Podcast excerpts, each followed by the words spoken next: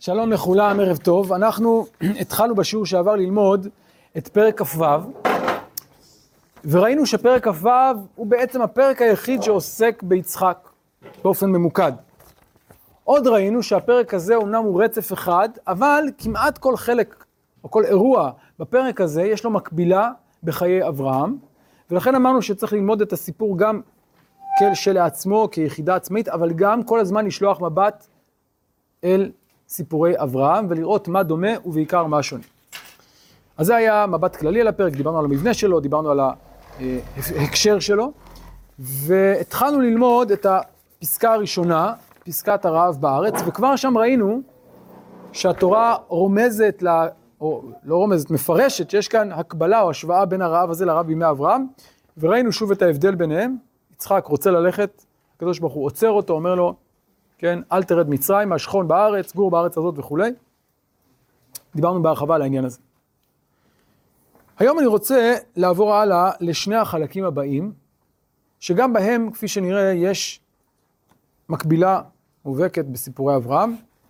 אז ראשית נגיע לסיפור פסקה השנייה, אחותי היא, ובדף הזה פשוט לצורך הנוחות, נתתי לכם כאן גם את החלוקה של הסיפור, אבל גם את ההקבלה לסיפורי אברהם. בואו נתחיל. אז נקרא קודם כל את הסיפור שלנו, בפרק כ"ו.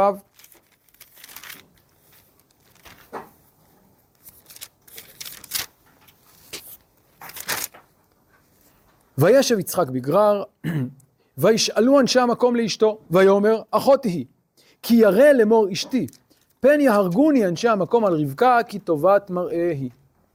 ויהי כי ערכו לו שם הימים, וישקף אבימלך מלך פלישתים בעד החלון, וירא והנה יצחק מצחק את רבקה אשתו. ויקרא אבימלך ליצחק ויאמר, אך הנה אשתך היא, ואיך אמרת אחותי היא? ויאמר אליו יצחק, כי אמרתי פן אמות עליה. ויאמר אבימלך, מה זאת עשית לנו? כמעט שכב אחד העם את אשתך והבאת עלינו אשם. ויצב אבימלך את כל העם לאמור, הנוגע באיש הזה ובאשתו מות יומת. עד כאן. כמובן לא צריך דמיון גדול כדי לראות שהסיפור הזה מאוד מאוד דומה לסיפור אצל אברהם. למעשה לא סיפור אחד אלא שניים, נכון? מה הם שני הסיפורים אצל אברהם? אחד בגרר ולפני זה במצרים. אם נתחיל רגע בסיפור במצרים נגלה דבר מעניין נוסף. מתי קורה הסיפור הזה של אברהם במצרים? למה הוא מגיע למצרים? הרעב. כלומר, אם אני חוזר רגע שוב לדף, ויהי רעב בארץ וירד דבר מצרים על הגור שם, ומה קורה כשהוא מגיע למצרים? הוא אומר לאשתו, הנה ידעתי כי אישה יפת מראה את, אמרינה אחותי את, ואז יש את כל הסיפור עם פרעה וכו'. כלומר, מיד אחרי הרעב מגיע הסיפור אחותי. מה קורה אצלנו? שוב, מיד אחרי הרעב הוא מגיע למקום אחר כדי להינצל מהרעב, ושם יש שוב אירוע של אחותי. כלומר, שימו לב שלא רק הסיפורים דומים, אלא גם הסדר שלהם. זה אותו סדר בדיוק. מה עוד משותף לשני הסיפורים?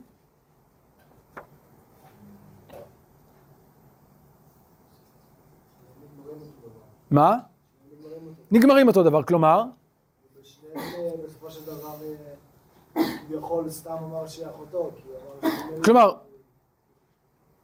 בשני המקרים המלכים, נאמר כך, בואו נתחיל מההתחלה. קודם כל הוא מגיע למקום, ומה הוא עושה? הוא אומר אחותי. למה הוא אומר אחותי? כי הוא מפחד, כי ירא לאמור, פן יהרגוני אנשי המקום, זה בדיוק מה שאומר אברהם, כי כן, והרגו אותי ואותך יחיו. כלומר, בשני המקרים יש לנו יראה שמביאה לשקר, לאחותי.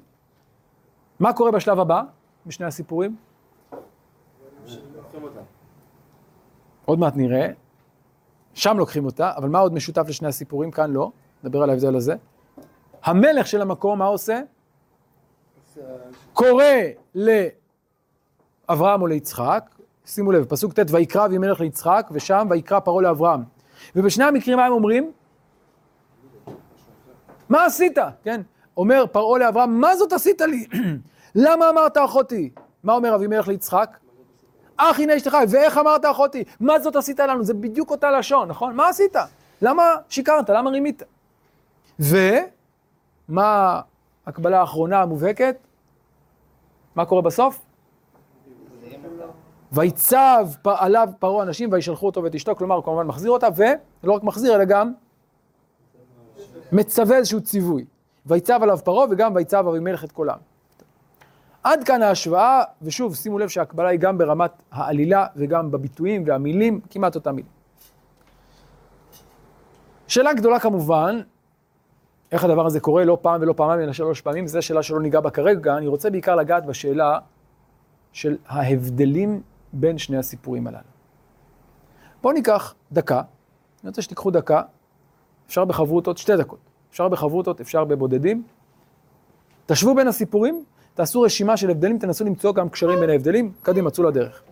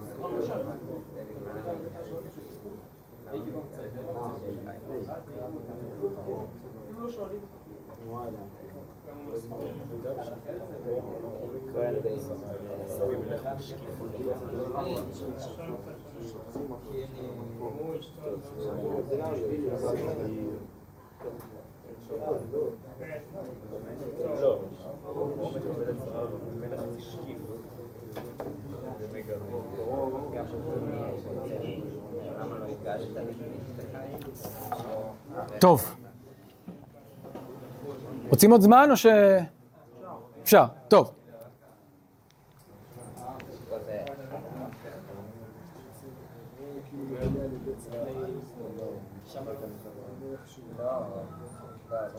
טוב, אז קדימה, הבדלים.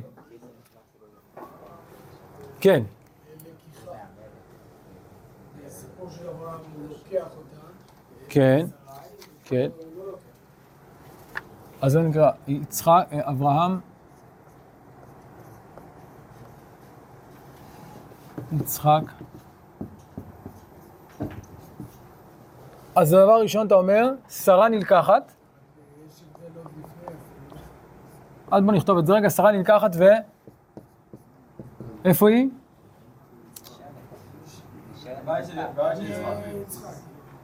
נשארת עם יצחק. עוד הבדלים, כן. אתה רוצה להגיד עוד הבדל? גם יש עוד הבדל שלנו שפה הקדוש ברוך הוא מטרה ופה לא הקדוש ברוך הוא מטרה, אלא... איפה זה פה ואיפה זה פה? אצל רבקה. אבימלך מסתכל, הוא רואה אותו מצחק. כן. וכאן הקדוש ברוך הוא נותן איזשהו נגע ו... אז השם מעניש את פרעה. אגב, גם בסיפור המקביל עם אבימלך, שאני לא אכנס אליו, גם שם הוא מתגלה אליו בלילה, וכאן מה? אבימלך פונה ביוזמתו, נכון? אוקיי, עוד הבדלים, כן. שנייה, נתן לו עוד, כן. זה משהו מוזר, כאילו... כאן נשארת בבית של יצחק. כן. פתאום יום בהיר אחד, אבימלך אומר לו, מה עשית? כמעט שכבנו עם אשתך. למה שכאילו... למה שזה יקרה? כן, כן, כן. אתה אומר, הרי איתו בבית, כן. נכון, כלומר, אז זו שאלה, אבל זה לא... כן. בסיפור של אברהם, אברהם אומר לשרה להגיד שהיא אחותו. כן. בסיפור של יצחק, יצחק אומר שהיא אחותו. נכון, כתוב, כאן הוא אומר לו, ויאמר לשרה, הננה ידעתי, וכאן הוא אומר, ויאמר אחותי, נכון? אגב, זה מעניין שבסיפור המקביל, יש גם סיפור, אמרנו, על אברהם ואבימלך, נכון? לא עשיתי את ההשוואה הזאת כי זה היה יותר מורכב, אבל גם שם כתוב כך, ויאמר אברהם אל שרה אשתו אחותי, כלומר אל הכוונה על. אז זה קצת יותר דומה לסיפור שלנו, נכון? שאברהם אומר על שרה ויצחק אומר על רבקה. נכון, כלומר, הוא לא אומר לה, אלא אומרים לו. נכון, זה הבדל נוסף, אבל כן.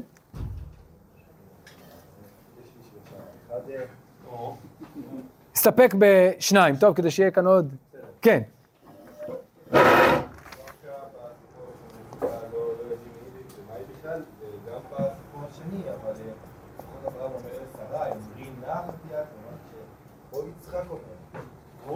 אז זה מה שנאמר, כן, אז אני מוסיף, כן, אברהם אומר, אז דרך עוד אחד את השני, שנייה אחת, אברהם אומר לשרה, וכאן יצחק עצמו. הבדל נוסף, כן? מיידי. איך שאברהם מגיע? לא, פה זה לפני. וכאן ערכו לו שם ימים, כן? ואז הוא ישאלו לשם מקום, ורק אז רואים, וגם אחרי זה, צריך לשם נבדה, לראות הבאה שלו. לקיחת שרה מיידית וכאן, כי ערכו הימים, זה לא קורה מיד, נכון, כן, כן, כן. בסיפור של הסיפור הראשון של אברהם, אומרים ששלחו אותו, ומלך לא מגרש אותם, נכון, כאן אז מגרשים, פרעה מגרש את אברהם ושרה. אגב, מה הוא עושה עוד? הוא לא רק מגרש אותה, מה עוד עושה? ונותן... לפני זה. טוב, אני אחבר את זה, נותן מתנות. וכאן, אבימלך... כלומר, הציווי הוא שונה. מצווה. מה פרעה מצווה? לגרש. כאן אבימלך מצווה את אנשיו. מה? כן. אז זה שני ציוויים שונים, כן, כן. כל הסיפור של אברהם ופרעה המלך הוא זה שלוקח את הסיפור של אחד העם. כמעט, זה לא קורה. כמעט, נכון. אומר, תיאורטית, נכון. כלומר, מי לוקח, נכון? אז כן, עוד הבדל? כן.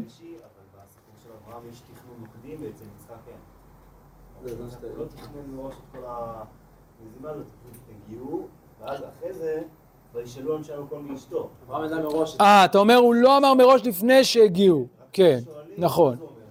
נכון, יפה, יפה, נכון, נכון. אוקיי, זה נכון.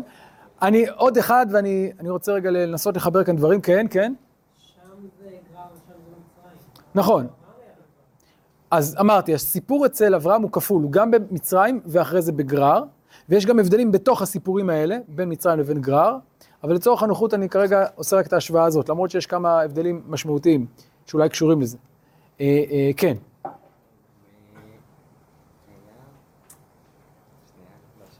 בסדר, נחזור, עוד מעט. עוד דבר אחד, וכן. הסיבה לאחותי, והסיפור של אברהם, הוא אומר את זה במפורש, זה חלק מהדו-שיח בינו לבין שרה, ואצל יצחק זה כאילו נאמר, זה נאמר כאילו בגוף שלישי. כלומר, יצחק לא אומר, הוא אומר אחותי היא לא לה אלא להם. נכון? זה מה שאתה מתכוון? לא רק, רשום כאילו, כי ירא לאמור אשתי בן יהרגוני. הוא לא אומר את זה במפורש, זה מה שמישהו גם מקודם אמר, שהם בעצם לא מתכננים את זה מראש, אלא זה קורה, ואז הוא אומר, בגלל ש... נכון, זה לא מופיע כמשהו שמתוכנן מראש. אגב, אז, אוקיי, עוד, כן, אחרון, כי אני רוצה להספיק. מה? אפשר לומר לגבי שלוש, שאברהם רק אומר לשרה, אבל בסוף זה לא באמת עוזר. לשרה לא באמת שואלים אם מאחותו לאחותו, היא פשוט מתכת... נכון, נכון, זה גם דבר מעניין שם. וכאן, נכון, אז שנייה, אני רוצה... אוקיי, כן, אחרון, לא נעים לי, כן. אברהם ממש אמרו שיראו אותה שרי פרעה, ולא אותה אל פרעה, ממש כאילו כולם מתייחסים אליה, אבל ביצחק אף אחד כאילו לא... אף אחד לא נוגע בה, נכון, נכון, נכון. זו נקודה חשובה, כלומר, בסופו של דבר, זה לא רק שלוקחים את שרה מיידית וכאן הלכו הימים, בסופו של דבר, וזה הבדל חשוב מאוד, שרה נלקחת למלך, וכאן, סליחה, טעות, אז אמרנו את זה, נכון. בלבלתי, אז כן, אז אמרנו, טעות שלי. כן, נכון. אתם צודקים, אני רוצה עכשיו לנסות לחבר את הדברים, יש כמה הבדלים, או כמה יסודות, כמה מאפיינים כלליים, מעבר לכל ההבדלים האלה, אפשר להצביע, אני חושב, על כמה הבדלי עומק שמסבירים את זה. ההבדל הראשון, אני חושב, קשור לעובדה שפרעה ואבימלך הם לא אותו אדם. לא רק שהם לא אותו אדם, מה ההבדלים בין פרעה לאבימלך באופן כללי?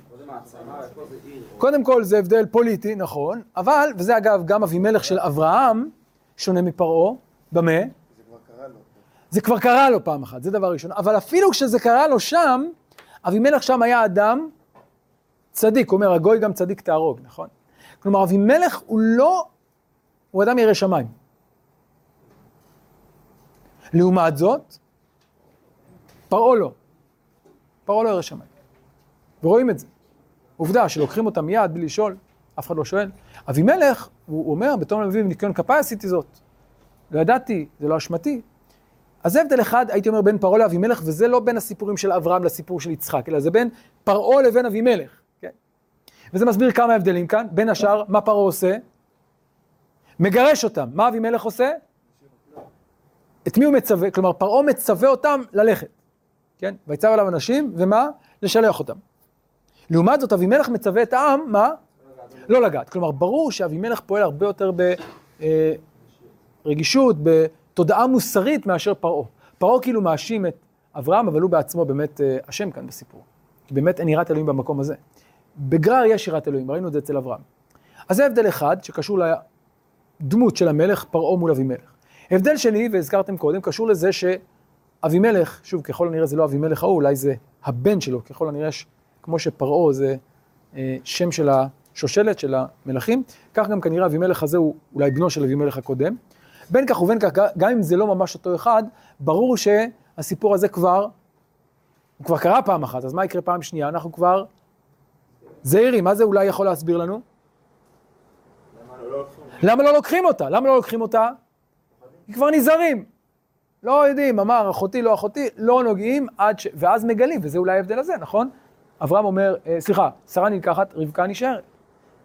כאן זה מיידי, וכאן כי ערכו הימים. נכון. וזה מסביר עוד דבר. כאן השם מעניש את פרעה, למה הוא מעניש את פרעה? כי הוא עשה משהו. למה הוא לא מעניש את אבימלך? כי אבימלך לא עשה כלום. אוקיי, אבל אני רוצה רגע להעמיק קצת יותר בזה. מה משמעות כל אחד מהסיפורים הללו? אם אני חוזר רגע לאברהם, כשאברהם יורד למצרים ולוקחים את אשתו, יש לו ניסיון כפול. קודם כל, כשהוא יורד למצרים, בעצם איזה הבטחה מועמדת בספק? הבטחת הארץ. מצד אחד אומרים לו, כן, לך לך לארץ אשר הריקה, אבל כשהוא מגיע יש רעב, הוא צריך לעזוב את הארץ. זה אתגר אחד, ניסיון אחד. כשהוא מגיע למצרים, מה קורה? שרה אשתו נלקחת בידי מלך זר. מה הסיכוי שאשתו תחזור אליו אחרי שהמלך של הממלכה המצרית לקח אותה? איזה סיכוי יש לי, כן, להחזיר אותה? ובכל זאת, בסוף, בדרך נס, היא חוזרת. במילים אחרות, ושוב, אני רוצה רגע לדבר על היסוד של הסיפור, ואז להסביר את ההבדלים. אצל אברהם ושרה, באמת האתגר או הניסיון הוא סביב שאלת הזרע. וזה אגב אולי אחד הסיפורים הכי מרכזיים אצל אברהם, נכון? האם יהיה לו זרע או לא יהיה לו? כשיהיה לו, מה יקרה לו? עקדה, כן, ישמעאל. הסיפור של הזרע הוא סיפור מאוד מרכזי אצל אברהם, וזה מתחיל כבר אצל לקיחת שרה בידי פרעה. אז זה הסיפור אצל אברהם, וזה מסביר גם את זה ששרה נלקחת. לכן יש גם התערבות אלוקית כדי להחזיר את שרה. ובסופו של דבר הוא מקבל מתנות. אגב, המתנות האלה זה פיצוי. למה הוא מקבל פיצוי? בגלל שלקחו את אשתו, נכון? לא פיצוי, פיצוי זה אצל אבימלך, אצל פרעה מקבל את זה שלקחו את אשתו. אבל הוא נהיה עשיר מהסיפור הזה. עכשיו בואו נשווה רגע את הסיפור הזה לסיפור של יצחק, ונראה שיש כאן הבדל מאוד מעניין. קודם כל, כפי שאמרנו, רבקה נשארת עם יצחק, כלומר אין באמת איום על מה? על המשפחתיות שלהם.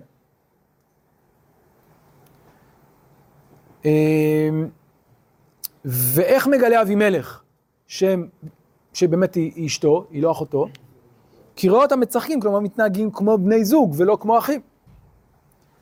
אז זה הבדל אחד, ובעצם זה מלמד אותנו שרבקה לא הייתה באמת בסכנה. נכון, אמרו אחותי, אבל בפועל לא הייתה שום סכנה שיקחו אותה. אבימלך אבל אמר שכן יכולה. הוא אומר, כמעט שכב, אבל בפועל הוא היה כאן הרבה ימים, ושום דבר לא קרה, נכון? אף אחד לא לקח. הוא אומר, סיבכת אותנו, אבל אם נשווה את זה לסיפורים הקודמים, גם של אבימלך וגם של פרעה, שם הסכנה הייתה אמיתית, מיידית וממשית. כאן הסכנה היא תיאורטית, אולי, כמעט, כן, אבל זה לא קרה בפועל אחרי הרבה זמן. יכול להיות שיצחק חשב שיש שם בדיוק מה שקרה לאבא שלו. יכול להיות, אבל... הוא היה שם כמעט אף פעם, אז הוא לא ידע מה יהיה שם. לא הבנתי. הוא שמע שאצל אברהם זה היה ככה. נכון, לא, אני אומר, ברור שהוא ממשיך בקו של אברהם, אבל אני רוצה רגע לחדד שוב, שבאמת אצל אברהם האתגר קשור למשפחתיות, לזרע, לאברהם מול שרה, האפשרות בכלל ללדת, העקרות וכל זה. לעומת זאת, אצל יצחק ורבקה הסיפור הוא לא זה. הזרע נכון שהוא לא מגיע מיד, נכון שלוקח 20 שנה, אבל שימו לב איך הכתוב מתאר את זה בפרק הקודם. הוא לא מספר לנו שרבקה קרה הרבה שנים, מה הוא אומר לנו? ויתר יצחק לנוכח אשתו, להשם לנוכח אשתו כי יקרה היא, ומיד, ויתרו להשם. נכון שזה לוקח 20 שנה בפועל, אבל מבחינת התיאור של הסיפור, זה הרבה עוד קצת, מעט, זה לא עניין. במילים אחרות, האתגר הגדול של יצחק הוא לא כמו זה של אברהם. אם אצל אברהם האתגר הגדול זה הקמת זרע, אצל יצחק האתגר הוא לא זה. מהו האתגר? הארץ. וכאן אני רוצה שנשים לב לכך שבאמת הסיפור הזה מחדד לנו את העובדה שיש לו איזושהי בעיה, אבל הבעיה הזאת לא קשורה לזה שלוקחים לו את האישה, אלא עוד מעט נראה, יש לנו סכסוך עם אנשי המקום, שמוביל אותנו לבעיה מסוג אחר. ומהי הבעיה העיקרית עם אנשי המקום? בדיוק. וכאן אני מגיע לחלק הבא.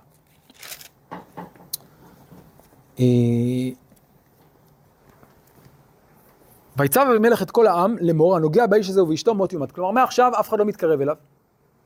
שימו לב, אף אחד לא מתקרב אליו במובן המשפחתי. אבל איזה מאבק כן יש בינו לבין הפלישתים? ויזרע יצחק, אז המוקד עובר מהמשפחה, מהזרע אל הארץ. וכאן אני מגיע לפסקה השנייה, פסוק י"ב. ויזרע יצחק בארץ ההיא, וימצא בשנה ההיא 100 שערים, ויברכהו אדוני.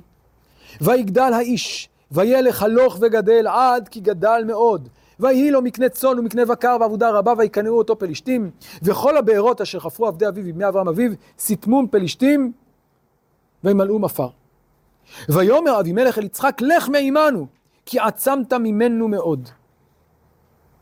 וילך משם יצחק, ויחן בנחל גר וישב שם. וישב יצחק ויחפור את בארות המים אשר חפרו בימי אברהם אביו, ויסתמום פלישתים אחריהם את אברהם, ויקרא להן שמות כשמות אשר קרא להן אביו.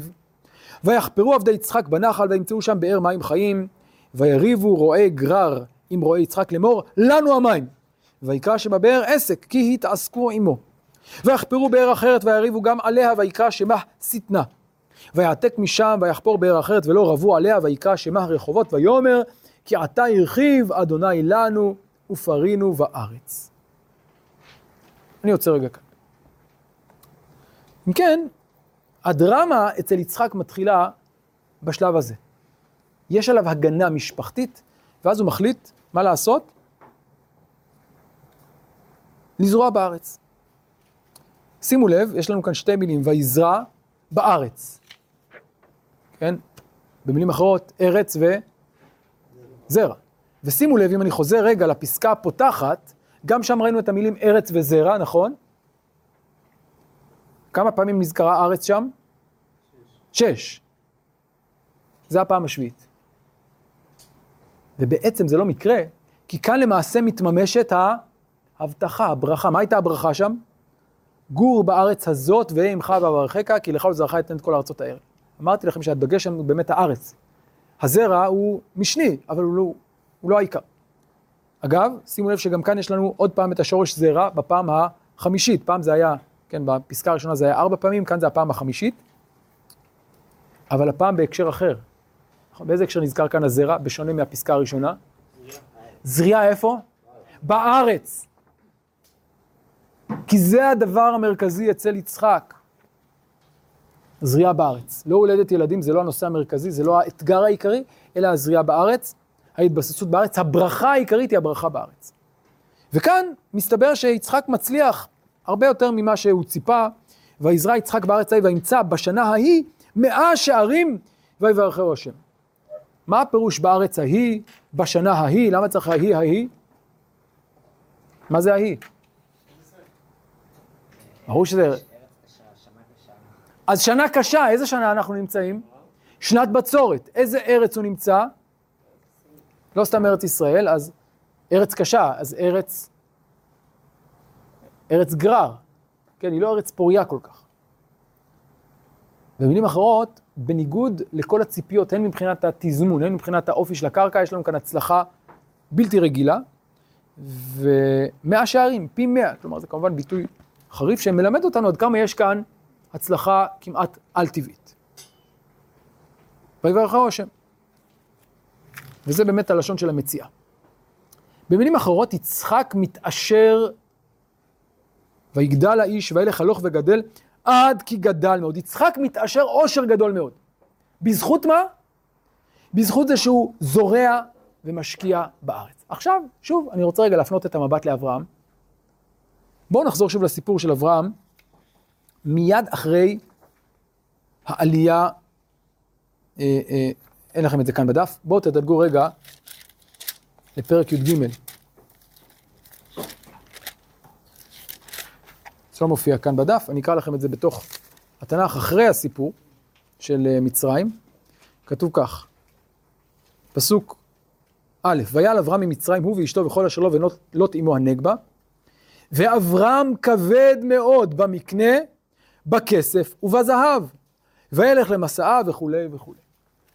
מה קורה מיד אחרי הסיפור של אחותי במצרים? מה קורה לאברהם? עשיר. למה הוא עשיר? נכון.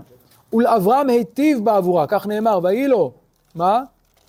צאן ובקר וחמורים ועבדים ושפחות ואתונות וגמלים. במילים אחרות, הניסיון הזה של אברהם במצרים, אתגר קשה, יש לו מחיר קשה, אבל בסופו של דבר הוא יוצא ממנו מחוזק וגם עשיר. נכון? והנה, גם אצל יצחק, מיד אחרי הניסיון הזה, מה קורה? הוא נהיה עשיר, אבל בזכות מה הוא נהיה עשיר? למה אברהם נהיה עשיר? כי פרעה לקח את שרה. למה יצחק נהיה עשיר? לא בגלל אבימלך. כי הוא מצא שערים. איפה? בארץ. אז העושר של אברהם קשור לפרעה, קשור לאתגר, לניסיון, לסכנה שהייתה עם שרה. העושר של יצחק נובע מאיפה? מהשפע שנותנת לו, הברכה שנותנת לו הארץ. כן. מה של אברהם זה דברים שזזים, זאת אומרת, זה צאן לבקר. נכון, זו הערה מעניינת וחשובה, ואולי אנחנו נרחיב את זה עוד מעט. תראו, זה לא מקרה, כי אברהם הוא לא עובד אדמה. באף מקום אברהם לא עובד אדמה. מה עושה אברהם? ממה הוא מתפרנס? צאן. גם הסכסוך היה לא, זה היה עם לוט. יפה, מצוין. יפה, אתה מוביל אותנו לנקודה הבאה.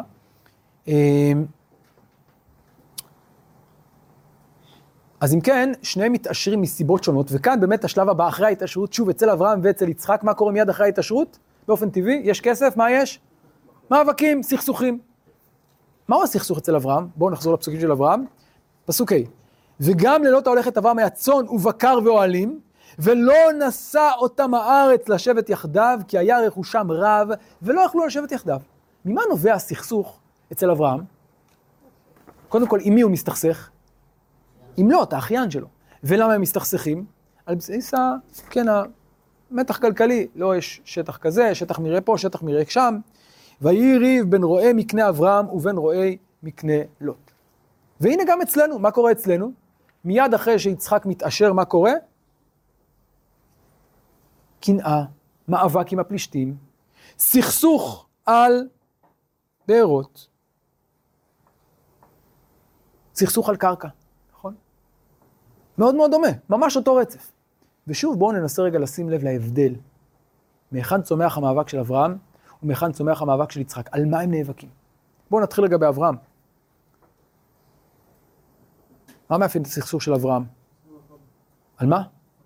חוסר מקום, נכון, איזה מקום? מקום למה? למראה, כי מה העושר שלהם? מראה, צאן. אז הם נאבקים על שטחי מראה בארץ, נכון? לאברהם גם הייתה מריבה עם אבימלך. נכון, נכון. ואולי נדבר על זה בהמשך כשנדבר על הברית ביניהם, נכון, נדבר על זה עוד מעט. וכבר עכשיו, התורה אומרת לנו, כן, היה גם מאבק בימי אברהם, וזה נכון. והוכיח אברהם את אבימלך על הבאר, ונדבר על זה אולי בשיעור הבא. אז אם כן, מה קורה כאן? יש כאן מאבק. מאבק על מה? על מראה. המאבק אצלנו על מה הוא? אצל יצחק? על מים. למה מים? נכון, השקיה. יש הבדל עמוק בין מים, בין באר מים, לבין מראה. מראה זה משהו שהוא מאוד מאוד דינמי, נכון? אתה מעביר את הצאן מפה לשם, מפה לשם. דווקא באר יש בה משהו שהוא קבוע, רק במקום הזה, במקום אחר לא. כמובן זה קשור גם כנראה להשקיה שצריכים מהבאר. אבל יש עוד הבדל, עוד כמה הבדלים בין שני המאבקים הללו. בין מי למי המאבק של אברהם? הרועים שלו לבין רואה לוט, האחיין, נכון? שאגב, ככל הנראה בשלב הזה הוא חשב שהאחיין הזה יהיה אולי הממשיך שלו. בסוף זה לא קורה, ונאלצים להיפרד. המאבק אצלנו בין מי למי? בין יצחק לבין מי? ויקנאו אותו פלישתים. למה? למה ההבדל, למה המאבק כאן הוא בתוך המשפחה וכאן הוא מאבק עם הפלישתים? או, יפה, זה מאבק עם יושבי הארץ ושם לא. למה אצל אברהם אין ריב בין רועב לבין יושבי הארץ? מה? כי זה הזרע, נכון, אבל בפועל אני שואל רגע, למה באמת המאבק הוא לא שם? למה יושבי הארץ לא נאבקים איתו? מכבדים אותו. נכון, אבל כבוד, מה שנקרא, עם כבוד לא, כן. יש לו תדמית של רועה צאן. מצוין. אברהם רועה צאן, אז בסדר, היום הוא כאן, מחר הוא שם. רועה צאן לא מאיים על מי שיושב בארץ באופן עמוק. למה? כי הוא לא תוקע יתד בארץ. כלומר, הוא תוקע יתד של אוהל. אבל מחר מה הוא יעשה? כן, ינתק את האוהל וישים אותו במקום אחר. הוא לא, ואגב, זה מה שמאפיין את אברהם באופן כללי, הוא הולך למסעיו, הוא נוסע, הוא נודד. זה אופיו של רועה צאן, של מי שיש לו מקנה. הוא נודד ממקום למקום. אז נכון שיש מאבק עם רועי מקנה לוט, אבל דווקא זה מוכיח לנו את הנקודה הזאת. למה הוא נאבק עם רועי מקנה, למה רועי מקנה אברהם נאבקים עם רועי מקנה לוט? כי הם נמצאים באותו אזור, שניהם רועי צאן. אז יש מאבק על המשאבים, אבל זה לא מאבק על הארץ, זה מאבק על המראה. שניהם באותו שטחי מראה, ויש מאבק, איפה יראו כל אחד, מאיפה יאכלו הכבשים של כל אחד. לעומת זאת, אצל יצחק המאבק הוא כבר מאבק מסוג אחר. מי נאבק עם יצחק? אנשי גרר. למה נאבקים איתו? כי מה הוא עושה? למה הם מקנים בו? במה הוא מצליח? בארץ. לראשונה יש לנו מעשה של חקלאות, של זריעה בארץ, של השתקעות בארץ. וממילא גם בארות שקשורות גם כן להשתקעות בארץ. ולכן זה מאיים, לכן הפלישתים אומרים, קודם כל הם מקנאים בו, ולכן הם מנסים להיאבק בו. זה מאבק על הארץ. כן. רש"י אומר אצל רועה לוט, שהם טענו שאנחנו יכולים להיות פה, כי הוא הממשיך של אברהם. זאת אומרת שזה גם סוג של, הצד שלך של מאבק על הזרע. כן, כן, כן, נכון. ואני אוסיף עוד משהו. המאבק באמת עם אנשי לו, עם רועה לוט, הוא בסופו של דבר, כפי שאנחנו רואים בפסוקים, מוביל למה? להיפרדות, נכון? עכשיו, מה הבעיה, מה הטרגדיה, נאמר כאן בהיפרדות, מבחינת אברהם? בדיוק. אברהם הרי אין לו ממשיך, שרה יקרה. לוט היה בן אחיו, שהלך איתו מי לך לך ועד עכשיו, ופתאום מה קורה ללוט? נפרד. זה רגע מאוד קשה לאברהם, זה רגע שבו הוא מבין שלוט לא יהיה הממשיך שלו. לא ברמה הכלכלית, אבל בעיקר לא ברמה המוסרית. הוא, אגב, לאן לוט הולך? לסדום. כלומר, זה לא רק היפרדות כלכלית, זה גם... כל אחד הולך, בדיוק, זה היפרדות אידיאולוגית, כל אחד הולך לסיפור אחר, למקום אחר, לוט עכשיו מתעסק בביזנס שלו, אנשי סדום, יש להם מקום פורה, מקום מצליח, משגשג, זה שאנשי סדום רעים וחטאים זה לא נורא מבחינתו, הוא הולך לשם. זה היפרדות אידיאולוגית, כלכלית, ואז בעצם, שוב, הבעיה, הניסיון, האתגר, זה מי הממשיך של אברהם, הוא במצוקה. זה טרגדיה מבחינת אברהם. מבחינתו האחיין הזה הוא כמו בן מאומץ. אבל זה אצל אברהם. אצלנו זה לא הסיפור. נכון? אצלנו המאבק שוב הוא לא עם אחיין, אלא עם יושבי הארץ, ועוד מעט נראה שהמאבק הוא על מי יושב איפה בתוך הארץ. על מי שולט בארץ, מי יושב בארץ. טוב, אז עד כאן שוב ראינו את ההבדלים בהיבט הזה של המאבק, או של יסוד המאבק, וכאן אני רוצה להמשיך הלאה לאופן שבו מתנהל המאבק. אז הוא גדל, הלוך וגדל, ועד כי גדל מאוד, ויהי לו מקנה צאן וכו' וכו', ויקנאו אותו פלישתים. אגב, גם מקנה הצאן ומקנה הבקר, בעצם מאיפה הם מגיעים? מה הבסיס של ההתעשרות? נכון שיש לו גם מקנה, אבל מאיפה מגיע המקנה? ממה הוא התעשר שהוא יכל לקנות מקנה? מה? לא, יצחק. מהארץ. אז יצחק יש לו גם בעלי חיים, מקנה צאן, אבל זה מתחיל מהארץ. ויקנאו אותו פלישתים. עכשיו שימו לב דבר מעניין. מה ההמשך של פסוק י' מבחינה עלילתית? מה הרצף? מה הפסוק הבא מבחינת רצף העניינים אחרי פסוק י'?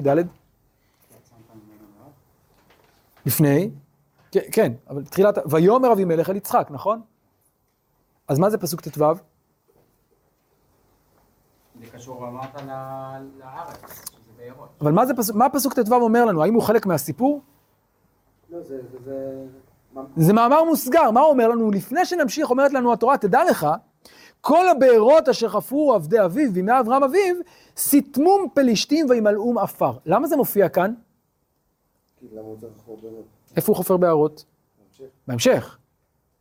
אז בעצם זה הקדמה, זה הסבר למה שיעשה אברהם עוד מעט. יצחק עוד מעט. כלומר, התורה בעצם נותנת לנו כאן מאמר מוסגר, מידע שחשוב להבנת ההמשך. אבל כאן נשאלת שאלה פשוטה, מה מוזר או מה מפתיע בפסוק ט"ו? כל הבארות אשר חפרו עבדי אביו בימי אברהם אביו. מה? אברהם חפר בארות? איפה אברהם חפר בארות? אז יש לנו סיפור אחד על באר עם אבימלך, נכון? שזה מופיע שם. אבל זה לא כל כך, הסתימת הבאר לא נזכרה שם.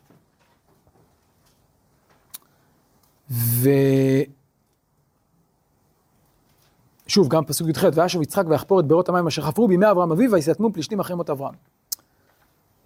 אני חושב שמה שהתורה רוצה לומר לנו כאן, שהפלישתים בעצם כבר אצל אברהם קינאו.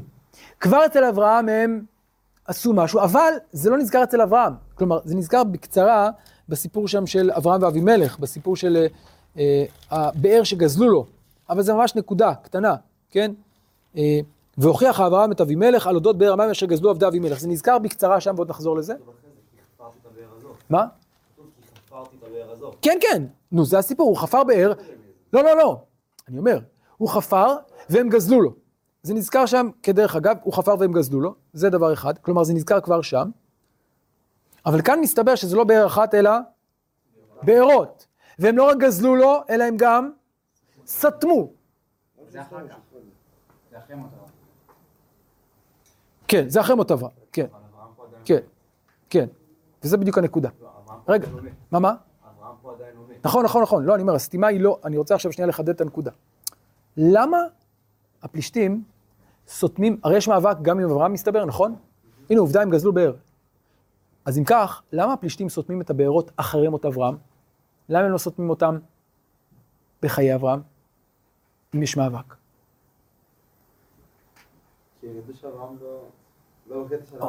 אז הייתי אומר שהמאבק מתחיל כבר אצל הפלישתים מבינים ומקנאים כבר בימי אברהם, והנה הם גוזלים באר אחת, אבל עדיין המאבק הזה לא מאוד מאוד מרכזי.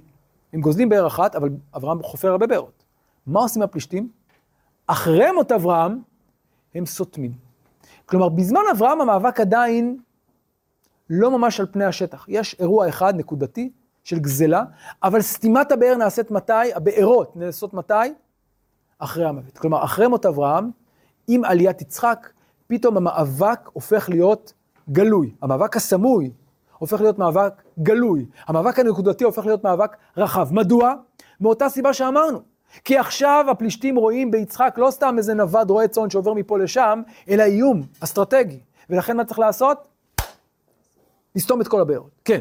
אמרנו שבשלב הזה זה לפני הולדת יעקב ועשיו. אמרנו אולי, כן, כן. לפני זה אברהם עדיין חי. נכון, שאלה טובה. שאלה טובה. זאת אומרת, אם אנחנו באמת אומרים, לפחות השלב הזה, אגב, צריך להגיד, האירוע הזה זה לא אירוע שקורה ברגע אחד, זה תהליך, הרי כתוב שוואי כי ערכו לו שם הימים, אז אני לא יודע כמה זמן זה, יכול להיות שהוא מגיע לשם אולי בתור זוג צעיר, ואז אולי עם הזמן, כן, הסיפור הזה, כלומר, מתמשך, הרי ברור שמדובר כאן בתהליך, ויגדל האיש זה לא אירוע של יום יומיים, זה אירוע של שנים, אז יכול להיות, נכון, נכון, אז שאלה טובה, שאלה טובה, מה? לא, כתוב אחרי מות אברהם. כתוב ויסתמו פלישתים אחרי מות אברהם. אז ברור שכל מה שקורה כאן, משלב זה, זה אחרי מות אברהם. זה נכון. כן. הלאה. עכשיו אני רוצה לחדד את הבעיה כאן. מה עושים הפלישתים? הפלישתים סותמים את הבארות, וזה מאוד מוזר. למה זה מוזר? מילא לגזול, את זה ראינו, אבל למה לסתום? הרי זה מעשה חסר היגיון, הרי אם יש באר ואתה סותם אותה, אף אחד לא יענה, לא אתה ולא הם, לגזול אתה לפחות נהנה ממנה. כן, אבל אם יש כבר בארות, זה מוצא שלא תהיה אחיזה. אז יש כאן איזו אמירה, בדיוק, סוג של, כן, קצת משפט שלמה כזה, כן? גם לי גם לך לא יהיה, כן? כלומר, אנחנו מעדיפים לסתום את הבארות, שלך לא יהיה, ואולי אפילו גם לנו לא יהיה אחרי, מי יודע, אולי אתה תלך, לא. אנחנו רוצים, במילים אחרות, מה אנחנו רוצים? למחוק את אחיזה, את הנוכחות שלך, כאן. בכל מחיר, גם במחיר פגיעה בעצמי, כן. נשמע קצת מוכר, כן. באזור הזה, פלישתים, כן. עכשיו, אברהם, כשהוא קורא בארות מים, האם הוא קורא את זה בהכרח רק לעצמו? לא. אגב, הייתי אומר יותר מזה. כשאברהם קורא את בארות המים, האם הוא נשאר שם? לא, הוא הולך משם. אז שימו לב, זה עוד יותר אבסורד. הוא קורא בארות, הוא עוזב את המקום, הוא כבר לא שם. למה אתם סותמים? תהנו מזה. למה הם סותמים? אולי, אגב, לא כתוב שזה בגלל יצחק. הזכירו את זה, הזכיר את זה פה באמצע, גם הכתוב. שמה? בפסוק ט"ו, למה מזכירים את זה לכל בארות שחפו עבדי אבינו? לא, כי זה רקע למה שיעשה עוד מעט יצחק בפסוק י"ח. או כי הם עשו את זה בעקבות יצחק. לא, אבל אתה רואה שזה אחרי. וישוב יצחק ויחפור את בארות המים אחרי שהם סותמים, הם קודם כל סותמים, כי אברהם מת, ואז יצחק חופר. במילים אחרות, הם מוכנים לפגוע ממש בעצמם, כי אברהם כבר לא כאן, אברהם, והייתי אומר יותר מזה, אברהם לא חפר את זה, רק עבורו הוא חפר והלך, עזב. אברהם קורא בארות מים לשם מי? יצחק. לא יודע אם שם יצחק, הוא קורא באופן כללי. הוא קורא בארות כדי שיהיו בארות, הוא נמצא שם, אבל שכולם ייהנו. אז רש"י אגב כותב, סתמום פלישתים, מפני שאמרו תקלה הם לנו מפני הגייסות הבאות עלינו, כלומר מסיבות ביטחוניות. אבל אני חושב שהרושם שעולה מהפסוקים האלה הוא, שהם סותמים את זה כי הם לא רוצים, גם אם הם לא ייהנו מזה, הם מעדיפים שלא יישאר שם וזכר. הייתי אומר שהשנאה לאברהם ולצאצאים שלו מעבירה אותם על דעתם, אפילו במחיר פגיעה בעצמם. כן, מה? פסוק גודל נראה שזה כן נמשכים, בגלל שמקנים אותו. כן, רגע, אז זה אחרי מות אברהם, שנייה, ואז אבימלך אומר אל יצחק, ושימו לב, לך מעימנו, כי עצמת ממנו מאוד. זה כמובן המשך של מה? של פסוק י"ד, הפלישתים מקנאים. מה פירוש הפלישתים מקנאים? במה הם מקנאים? במה הם מקנאים? בהצלחה שלו, אז מה? אז הוא הצליח, מה רע לכם? יהיה לכם מי לסחור? לא. מה מבטא את הקנאה הזאת? זה לא קנאה רציונלית, זה לא אמירה שזה על חשבוננו. למה הם מקנאים? כי אתה מצליח ואנחנו לא. מה זה לך ממנו כי עצמת ממנו מאוד? אז מה? אז מה אם עצמת ממנו? מה זה קשור? לא. מה? זה מייצר אצלם תסכול קנאה. עצמת ממנו מאוד. ושוב אם נשווה את אבימלך לפרעה, למה פרעה מגרש את יצחק, את אברהם? בגלל אשתו. למה אבימלך מגרש את יצחק? בגלל ההצלחה שלו בארץ. זה מעביר אותו על דעתו. יצחק הולך. כמובן אפשר להגיד, הוא נהנה מהמשאבים שלנו, הוא לידינו, אנחנו מארחים אותו ותראו איך הוא מצליח. יש כאן כל מיני רציונליזציות שאפשר לעשות לקנאה הזאת, אבל ביסודה זו קנאה לא רציונלית שאומרת, איך יכול להיות שהוא מצליח ואנחנו לא? איך יכול להיות שבארץ הזאת שאנחנו גרים ביחד, הוא הצליח להפריח את השממה ואנחנו בעיקר, כן, באמת קשה שלא לעשות כאן הקבלות אקטואליות, כן? תראו איך הוא הצליח להפריח את השממה ותראו מה אנחנו, אז זה מתסכל. אז אנחנו מעדיפים שאתה תלך מכאן, שזה יהפוך להיות מקום חרב, מקום נטול חיים, מקום שהבארות בו לא יתפקדו, יהיו סתומים, ובלבד שאנחנו לא נראה אותך בשדה הראייה שלנו. לך ממנו כי עצמת ממנו מאוד, ויצחק הולך, וילך משם יצחק, ויחן בנחל גרר, וישב שם. וישב יצחק, ויחפור את בארות המים, אשר חפרו בימי אברהם אביו, ויסתמו פלישתים אחרים את אברהם, ויקרא להם שמות, כשמות אשר קרא להם אביו. דבר מופלא. מה עושה כאן יצחק? הוא חופר בארות, אבל את אותם בארות של יצחק, של אברהם. והוא נותן להם שמות, כאותם שמות. מה זה בא לומר? מה הרעיון הזה של חפירת הבארות? אז אני כבר אומר, סיפור הזה מורכב, אולי נדבר עליו קצת יותר בשיעור הבא, אבל הייתי אומר, במובן העמוק, יש לנו כאן, שוב, בלי שניכנס לכל הפרשנות ונרחיב בהם בשיעור הבא, כי זמננו כבר מתקצר, זה בא ללמד אותנו משהו על היחס בין יצחק ובין אברהם. קודם כל אמרנו, יצחק הוא היחיד שעוסק באמת בחקלאות, והבאר היא בשבילו משהו חיוני, זה דבר אחד. ולכן חפירת הבארות בשבילו היא לא איזה משהו נקודתי שהוא עושה, או משהו זמני שהוא עושה והולך ועוזב, אלא זה הכרח, כדי שאני אוכל, כן, לייצר כאן חקלאות. אבל מה ההבדל בין יצחק לבין אברהם? ההבדל היסודי ביניהם. יצחק, אברהם חופר בארות, אבל מה כל הבארות האלה? נסתמות, אחרי מותו. מה עושה יצחק מצד אחד, וזה אני חושב ביטוי מובהק ליחס בין יצחק לאברהם, יצחק לא מחדש כאן באר, מה הוא עושה? הוא משחזר את הבאר. יצחק משחזר את מה שעשה אברהם, אברהם חידש. אברהם, אם תרצו, ברא בארות יש מאין. במקום צחיח, במקום מדבר, הוא חפר בארות. מה יצחק עושה? משחזר את הבארות של אברהם. אז לכאורה אפשר להגיד על יצחק מה? הוא לא חידש הרבה, נכון? סך הכל חזר אחרי עקבותיו של אביו. מה? משדרג, והייתי אומר יותר מזה, שיצחק נותן את הממשות למה שעושה אברהם. כי אברהם, מה שמאפיין אותו זה בדיוק הנדודים. קום והתהלך בארץ, נכון? לאורכה ולרוחבה, צריך ללכת בכל הארץ.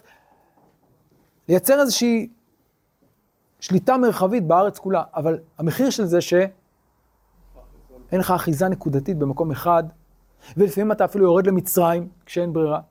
הניידות הזאת יש לה מחיר, יש לה יתרון, זה אברהם, זה החלוציות של אברהם, זה הראשוניות של אברהם. אבל הראשוניות הזאת יש לה מחיר, ומהו המחיר? אחרי מות אברהם, הרי הוא כבר לא נמצא שם, אז מה קורה לבארות? סותמים אותה. אז מה שעשית לכאורה נמחה. מה עושה יצחק עכשיו? הוא לוקח את הפרויקט של אברהם, את ההתחלות של אברהם, ומה עושה איתם? חופר אותם מחדש, אותם שמות, אבל בעצם נותן להם קיום וממשות ארוכי טווח. הבארות שחפר אברהם ונסתמו, הופכים להיות בארות חיים, שעכשיו מאפשרים ליצחק לממש את האחיזה בקרקע, להפריח את השממה, לברך, ליצור בארץ הזאת ברכה ופרנסה גדולה וסגסוג גדול. ובמובן הזה, שוב, הנושא הזה של העיסוק בחקלאות, זה לא רק עניין של בחירת מקצוע, זה עניין מהותי, זה שיצחק הוא האב היחיד, אגב, גם יעקב לא עוסק בחקלאות, לא יעקב ולא אברהם. זה שיצחק הוא האב היחיד שעוסק בחקלאות, זה לא עניין שולי, זה עניין מהותי. מהותו של יצחק זה היכולת להשתקע במקום, ולא למדוד, שזה מחיר גם. אבל להשתקע פירושו של דבר לקחת את מה שהיה, להעמיק אחיזה, להעמיק שורשים, ולתת לו קיום וממשות ארוכי טווח. אז אברהם הוא חיוני, הוא נושא הדגל, הוא החלוץ, הוא הראשון. אבל אברהם בלי יצחק, אין לו קיום, אין לו את השורשים. מצד שני, יצחק, אין לו את החדשנות. יצחק אין לו את החלוציות הזאת של אברהם. הוא חוזר, ראינו, כל מה שקורה לאברהם קורה ליצחק, אבל מה מיוחד אצל יצחק? זה בדיוק העניין, זה הייחוד של יצחק, היכולת לקחת את מה שהיה ולתת לו שורשים. אז השילוב הזה הוא שילוב חיוני, ומה שנראה אולי אצל יצחק כמשהו קצת דהוי, קצת לא מקורי אולי, קצת פחות ייחודי ומרשים, קצת פסיבי, כמו שאולי אוהבים להגיד, זה הייחוד של יצחק, היכולת להמשיך ולהעמיק ולתת קיום למה שהתחיל החלוץ בדור הקודם. אז זה יצחק מול אברהם, בעזרת השם בשיעור הבא נקרא את הפסקה האחרונה, ובה נשלים את התמונה של הפרק הזה שעוסק ביצחק ודמותו של יצחק.